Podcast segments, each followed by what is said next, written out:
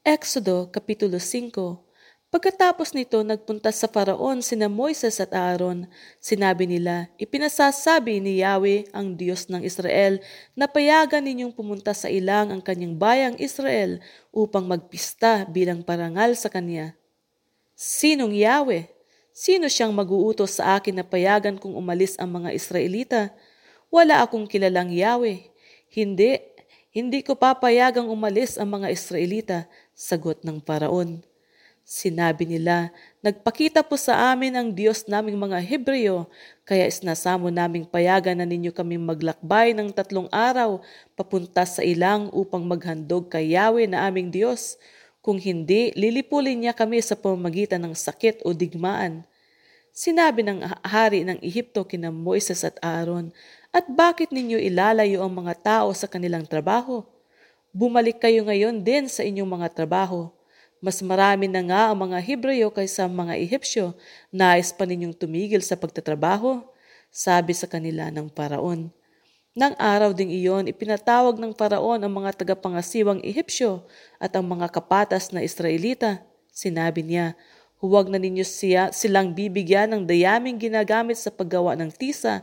Hayaan ninyong sila ang manguha ng gagamitin nila at ang dami at gagawin nila ay tulad din ng dati Huwag babawasan kahit isa. Tinatamad lang ang mga iyan kaya nagpapaalam na maghandog sa kanilang Diyos.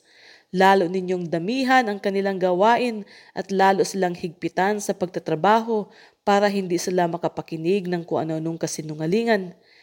Pagkasabi nito ng paraon, lumakad ang mga tagapangasiwang Ehipsyo at ang mga kapatas.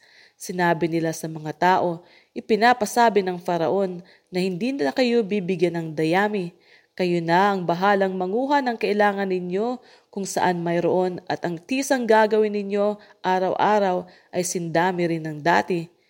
Ginalugad ng mga Israelita ang buong Ehipto sa paghahanap ng dayami. Sila'y inaapura ng mga tagapangasiwa at pilit na pinagagawa ng tisang sindami rin noong sila'y binibigyan pa ng dayami. Kapag kulang ang kanilang nagawa, ang mga kapatas na Israelita ay binubugbog ng mga tagapangasiwa at tinatanong, bakit kakaunti ang nagawa ninyo ngayon? Dahil dito pumunta sa paraon ang mga kapatas at nagreklamo, bakit po naman ninyo kami ginaganito? Pinagagawa pa po kami ng, ng tisa, ngunit hindi na binibigyan ng dayami, at ngayon po'y binubugbog pa kami, gayong ang mga tauhan ninyo ang may pagkukulang. Sinabi ng paraon, mga batugan, tinatamad lang kayo kaya kaya ninyo hinihiling sa akin na payagan kayong maghandog kay Yahweh. Sige, magbalik na kayo sa inyong trabaho. Hindi kayo bibigyan ng dayami at ang gagawin ninyong tisa ay sindami pa rin ng dati ninyong ginagawa. Nakita ng mga kapatas ang hirap ng kanilang katayuan nang sabihin sa kanilang sindami rin ng dati ang kanilang gagawin pag-uwi nila mula sa pakikipag-usap sa Faraon, nakita nila sa daan sina Moises at Aaron na naghihintay sa kanila.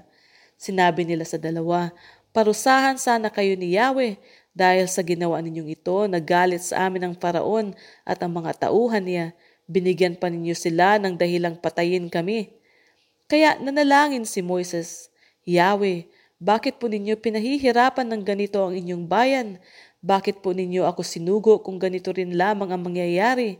Mula nang makipag-usap ako sa paraon ay lalo niyang pinahirapan ang inyong bayan ngunit wala kayong ginagawa upang tulungan sila.